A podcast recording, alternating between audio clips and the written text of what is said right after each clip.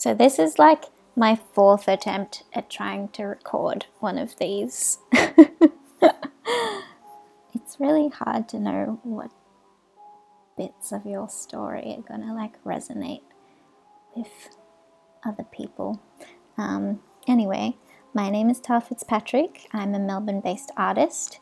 Uh, my practice involves uh, using applique quilting techniques and embroidery and some drawing and painting um, to make uh, socially engaged, largely um, textile works. They're mostly hangings.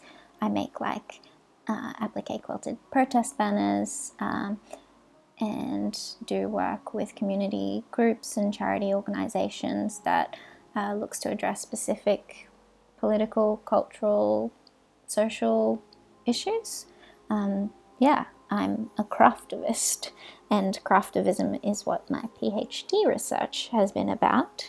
I'm exactly 10 days from submitting my PhD thesis, and that's the last thing I have to do in order to um, be done with my PhD. It's taken me just over three and a half years to complete. I'm studying at the VCA, the Victorian College of Arts here in Melbourne, and um, that's been interesting. I was part of a, a really amazing research centre called the Centre for Cultural Partnerships, but that centre got closed down in the middle of my studies, which meant that I had to find a new supervisor and that I lost quite a bit of time um, fucking around, like fighting the institution uh, to have them recognize that they didn't close the centre down according to their own policies and that they put not only myself but about 80 other students like really you know put them out in a really big way. So that uh, was one of my biggest challenges in completing this phd is having to like fight the institution to maintain a space for socially engaged practices within the vca um, but yeah, other than that, it's been a real, um, a real joy. A PhD is such a unique space because it's the only time in your life really where you get to decide exactly what it is that you're going to read and what it is that you're going to focus on, um, and and you get to shape your own research in such a substantive way. So, what I guess in the arts, in other sectors, that's not true. But um, yeah, it's been a real privilege. I'm looking forward to not having to spend all day, every day writing my thesis and getting back into the studio.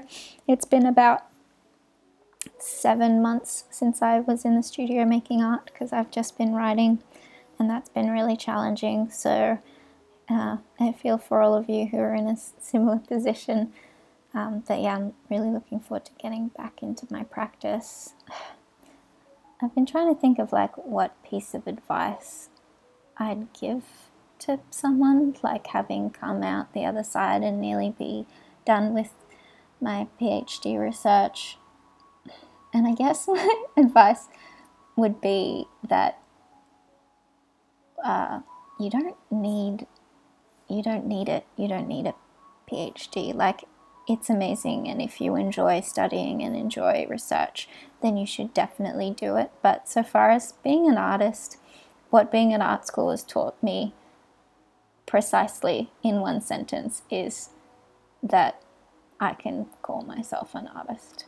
It's it's just given me the confidence to be able to say that out loud to strangers and to people when I introduce myself. So, uh, and I guess it's a lot of. it's been like seven years of study and spending time and money and of you know time of my life in an institution to like get to the point where I can say that yep I'm an artist that's what I do uh, but you don't need that. So if you are an artist uh, but you don't feel comfortable calling yourself that and think that you have to like have degrees or um, you know have an institution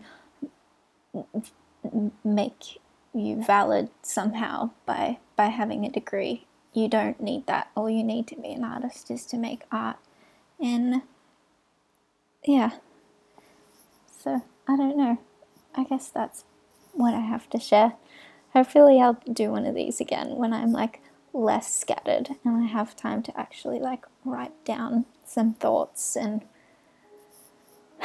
and share a more specific story about my artwork maybe. But if you're interested, you can find me on Instagram. It's just Tal Fitzpatrick. Um, but yeah, thanks for listening.